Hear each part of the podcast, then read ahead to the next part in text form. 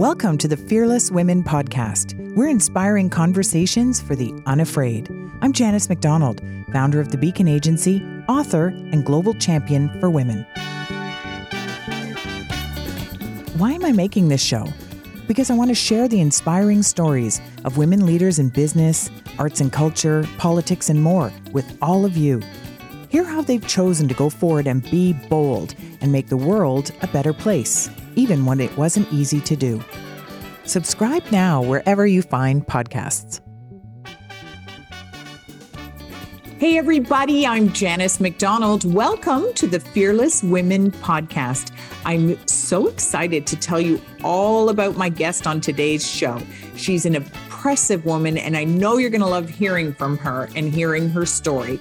I'll tell you all about her, but first, thank you for tuning in from across Canada and so many other countries like USA, UK, Australia, Germany, and Ireland, to name a few. It's great to have all of you joining us. I'm so glad that you love listening every week to the inspiring guests we feature. These are important conversations with the unafraid, and they keep our fearless community growing. So tell your friends to listen and follow us on Instagram.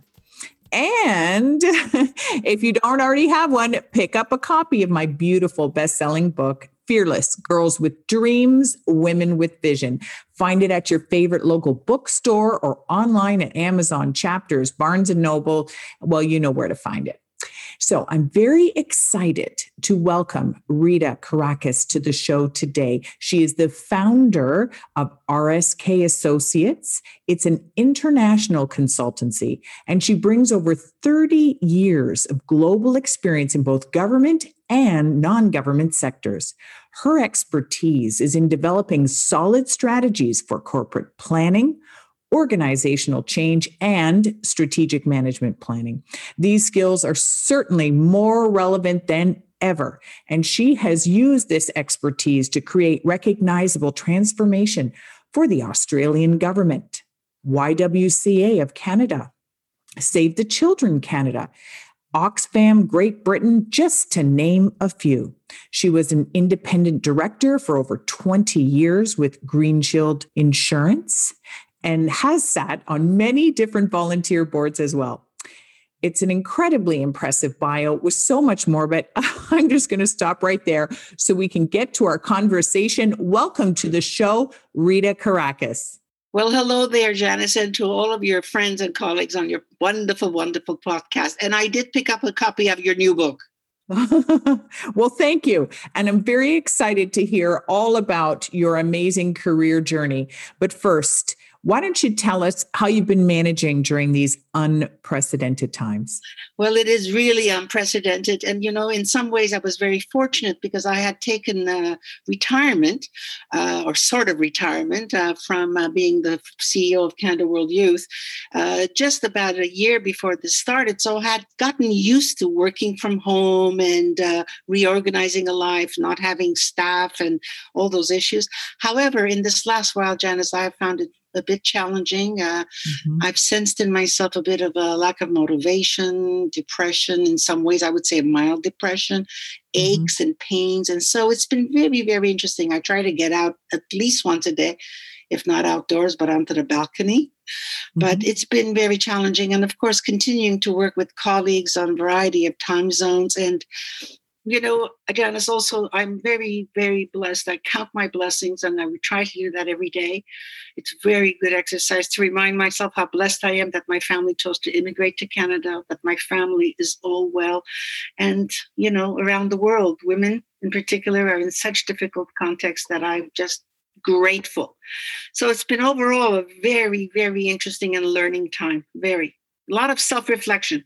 Yes, because we're living so differently. And I think naturally, if we're using that time, some of it is forced self-reflection because we have these edited lives now. But at the same time, I love your focus on gratitude. And I think it's so powerful to remember all the things that we are grateful for. And sometimes that can be as simple as a nice cup of coffee or, you know, seeing the sunrise or whatever that may be.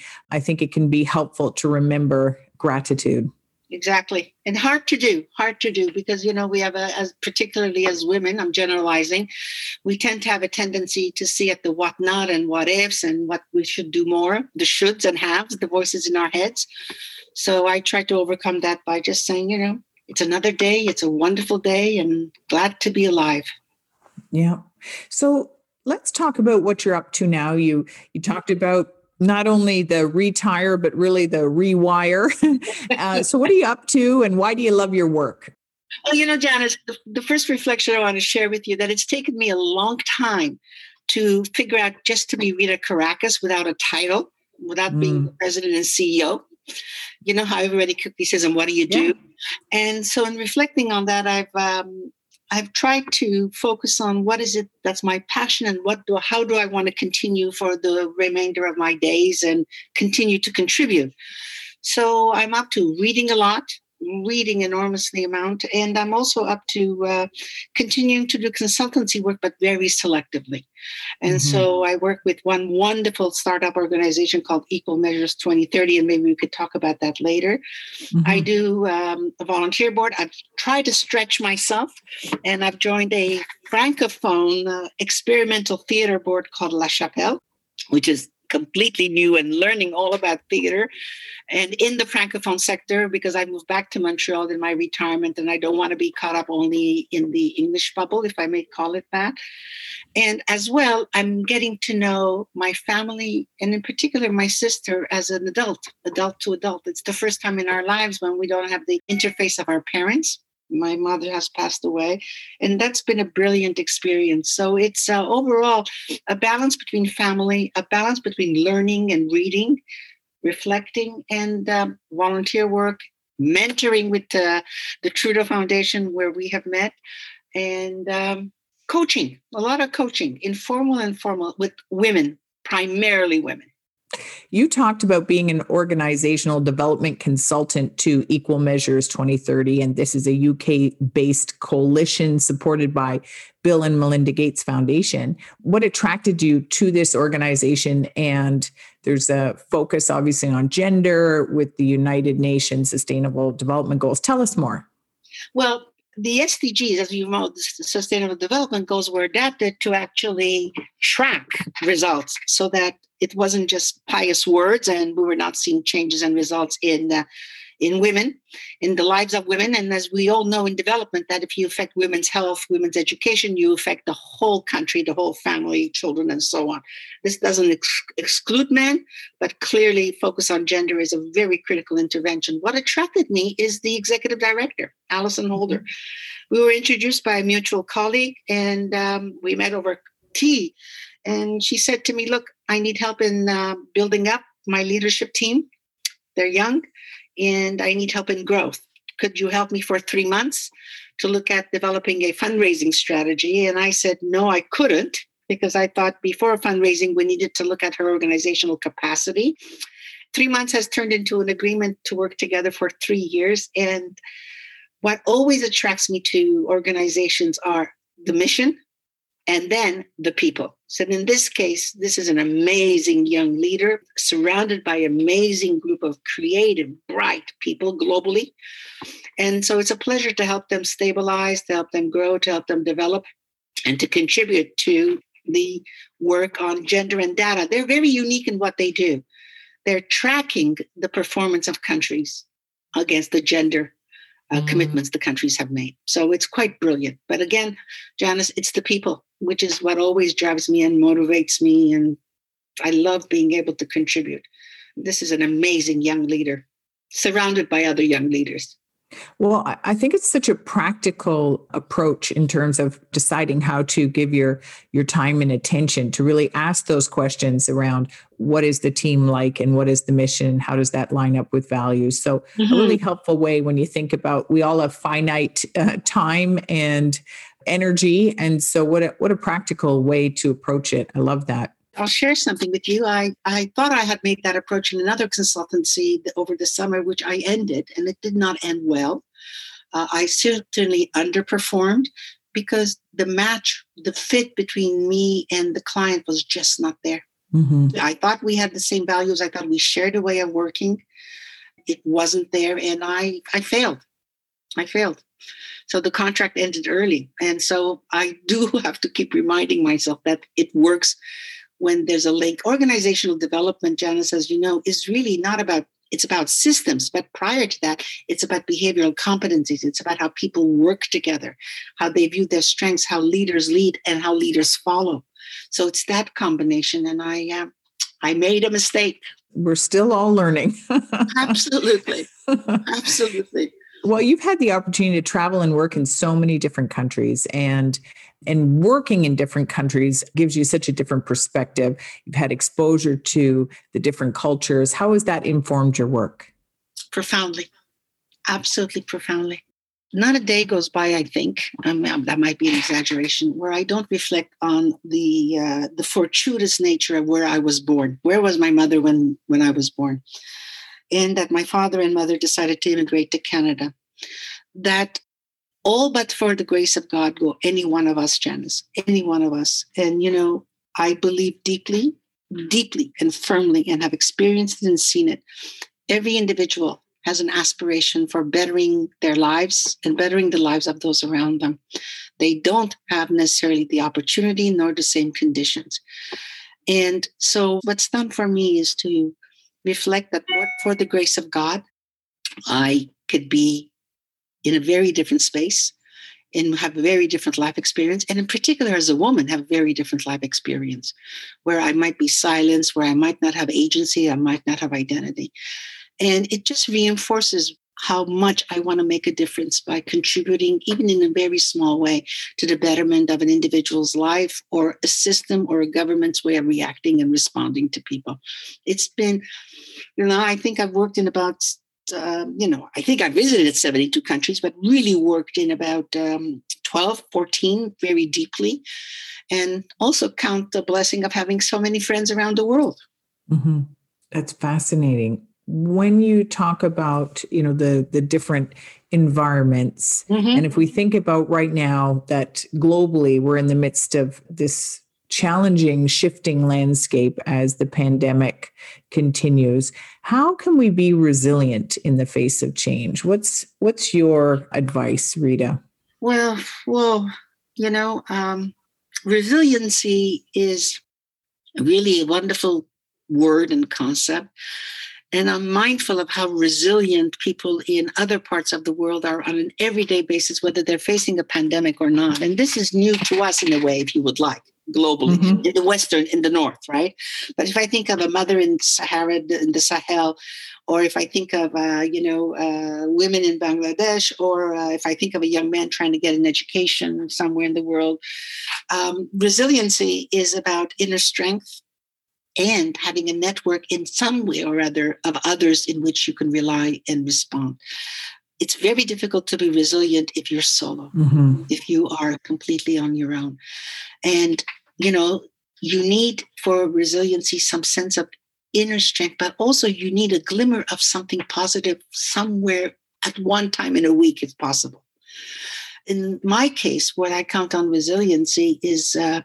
give in to the sadness, give in to the failure for a little bit, then find ways of picking oneself up again. As I'm sitting here, I'm sensing my spine picking up, perking up if I can, you know. It's almost a physical statement. And it's a challenge to stay resilient when you feel the decks are stacked against you, when, you know, you don't have a livelihood for one day towards the other. It's also a challenge to be resilient if you don't see an end, if it's ongoing. And I think we see that right now in some ways in Canada, and certainly in Quebec where I'm living, people are saying, is this ever going to end? So yes. If it's endless, it's very challenging to stay hopeful. But we as peoples are inherently resilient, even when the deck appears stacked against us. But I know that, I do deeply know, Janice, that the major effect for being able to maintain or gain resiliency is having a surrounding that gives you some level of support and some glimmer of hope or an achievement or a sunny something in your life. If it's all dark, if it's all impossible, it's very, very hard, very hard. Therefore, I'm very, very admiring of most of the world when you know, they're not just facing the pandemic, but they're also facing hunger and they're facing conflict. And it's not all doom and gloom, but it's challenging. And what, Rita, are you personally hopeful about and for? What am I hopeful for? I have enormous faith in the capacity of people to change, to learn. And what I'm hopeful is that this period of shutdown, transition, challenge has helped at least our governments to think differently about how they conduct the economy, who they support. I am hopeful that in Canada, this will really mean a rethink of the support single parents need, the elderly need, and extended health care, and that we can't be complacent about our systems. We can't be complacent about what we have, because it can be taken away very quickly. It can be put under stress very quickly. And so I'm hopeful that there's a lot of learning happening. I'm hoping and praying that we're going to come out of this soon, but I'm not sure that's the case. Mm-hmm. So what's something you've done once that you never want to do again, Rita? Rappel. Say more. I had the pleasure of going on a Canadian Army Reserve training for executive leaders.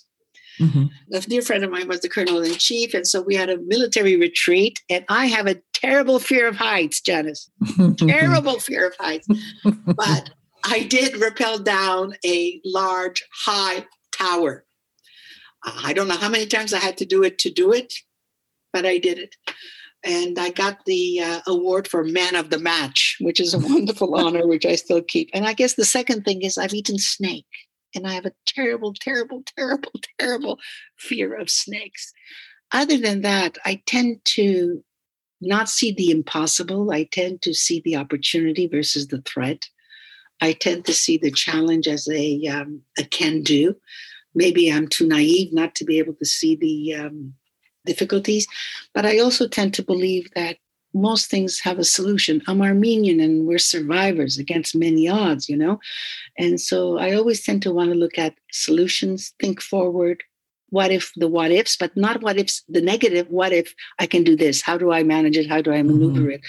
So that in some ways I tend to be fearless, but hopefully not reckless. Mm-hmm. So take us back then to the 10-year-old you. What was that girl like? Where did you live? What were you into?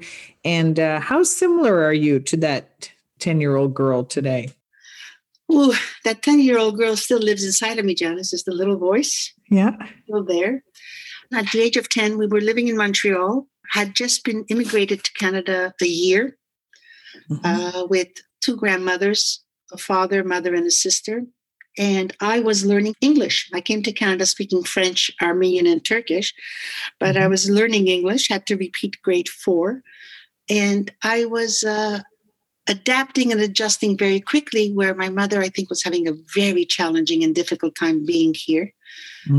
Winter was like astonishing, you know, never seen snow to that degree. My father was trying to reestablish a life.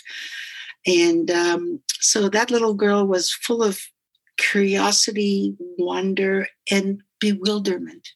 Not scared, but at times, I would say acting out, attention seeking. I still kind of do that. And so I threw myself into integrating very quickly. And I did that in my whole family, probably the fastest. Languages came easy for me. And that became a challenge. If you know what it's like to be first generation immigrant, it's often very difficult to go against the grain of your community and the culture. And so that little 10-year-old was really adjusting. We lived in a immigrant corridor on Park Avenue, surrounded by lots of immigrants, and very active in my Armenian community and church and culture.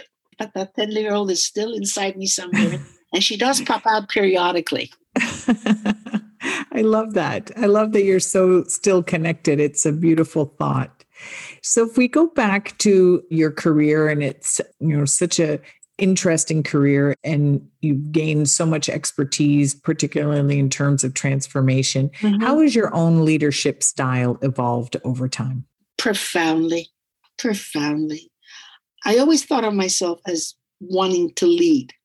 You know, I didn't have those words, but what I remember very early on is wanting to make a difference. And it started in elementary school. It started in high school. You know, in grade 8, I became the editor of my high school newspaper, helped organize things. And, you know, so I always had that drive to achieve, whether it was attention seeking or whether it was making a difference. But I had a drive. I didn't want to be contained. My vision was not family. I didn't have those visions. I was in a family, a wonderful family.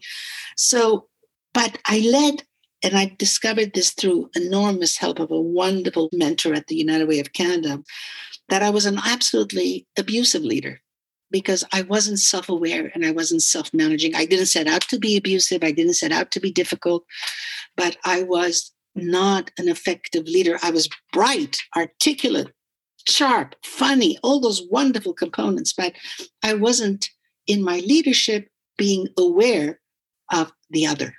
I was more aware of how I needed to have the voice, how I needed to speak, how I needed to.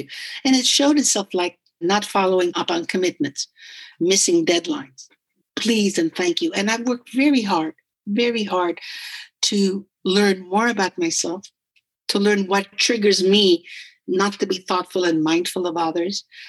And I've used an enormous amount of humor because I can come across as intimidating. I can come across as too fast, too sharp, too tough. So I have worked hard to explain myself to the people around me, to be very attentive, active listener. I've also worked hard not to shut myself up, but to contribute in a way that doesn't take anybody else's space. So I would say that I've learned to be a better follower in order to be a good leader. And I do lead from the front. There are people who lead from the side, but I also know when to step back. I'm sure you know the concept of situational leadership, Janice. So I know when I'm to lead from the front and I know when I'm supporting from the back and somebody else is rolling. So it's all in the situation. But the main thing I've learned is how to be self-aware and continuously work on self-management. I used to get in my own way. And what, in your view, was the ignition point for that self-awareness? Mentors. One amazing mentor who sat me down and said, "You're very important on this team. I value you, but look what's going around. Let me help you work on that." And then I went into counseling. Getting help and getting support is so powerful. It's so powerful. And having mentors who will tell you the truth. You know, I think people sometimes want the coaches or mentors or colleagues. They say they're open to feedback, and I know they mean it, but hearing it and receiving it in ways which are tough but frank is very, very hard. And I was very blessed. And this individual mentored and coached me for a long, long time. But I've been blessed, Janice. I've always had mentors and coaches. Always, always. And so I am so deeply committed to doing that. Which is also why you're so, you're a mentor, as we both are with the Trudeau Foundation, why you're so involved and giving back so much to those impressive scholars. They're so impressive, and so is the foundation team. And it's such an honor, such an honor. I did not know the mentorship program existed. So when I was approached, I thought, oh, wow, really? It's such an honor and such learning. I haven't always worked with the academic world. And so there's a lot of learning for me in that too, because of the discipline of how they think and they're structured, and helping them to see themselves differently or work differently. It's been quite amazing. I know you're going to enjoy it immensely, and they'll benefit from you.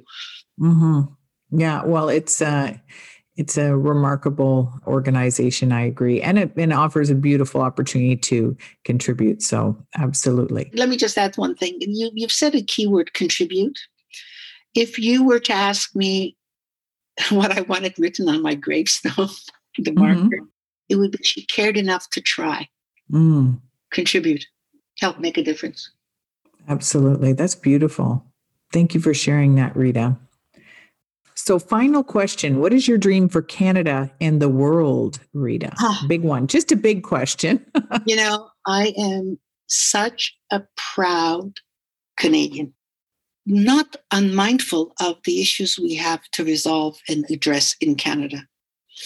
But I am a very, very proud Canadian. So what I vision for Canada is that we continue to be an honest broker internationally, mm-hmm. that we continue our dedicated investment in global multilateral organizations such as WHO, such as the United Nations Development Program, Gavi, and the Vaccine Coalition, the Coalition on COVID. We are also connected, Janice. I've learned anything globally in all the years of working, the privilege of working in many countries. We're the same peoples, different religion, different culture, different life, different opportunities. And I'm not naive at all. We're all the same. So what I would like for Canada to do is to watch its rhetoric. I'm very cautious and careful and concerned about some of the rhetoric that we're seeing coming north into Canada. So I'm hoping that we continue to be this very gentle middle power. I have faith in all of our structures and systems. I want to continue to be able to have that faith. I want to be able to trust our police and our judiciary and things that a lot of people around the world cannot do. But globally, what I would like us to be is continue to be an honest broker. I'm very encouraged by our new ambassador at the UN, Aubrey, although the previous mm-hmm. ambassador was brilliant and that was a great team. And we just have to keep at it. We can't stop. We can't just do domestic because domestic is international. International is domestic. If the pandemic has not shown us anything, it's shown that there are no real barriers or boundaries globally.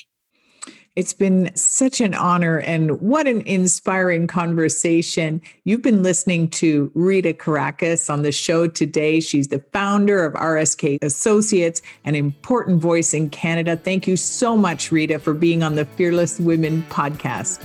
Janice, thank you so very, very much. And I look forward to continuing to collaborate with you on many, many things. Thanks for listening.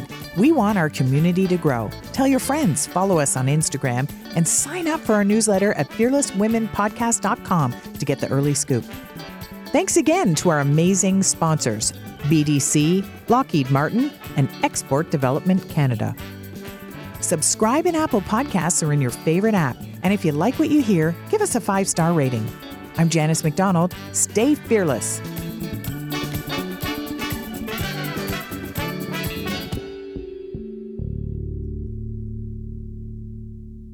Thank you to Export Development Canada, the international risk experts, for your support of the Fearless Women podcast. Supporting Canadian companies of all sizes succeed on the world stage, EDC takes your worries away and helps you grow your business with confidence. When your business has no borders, neither does your potential. Find out more at edc.ca/womenintrade. Thank you to BDC, the bank devoted exclusively to entrepreneurs, for your support of the Fearless Women podcast. We love smart companies that want to amplify women's voices. For more information, go to bdc.ca/women.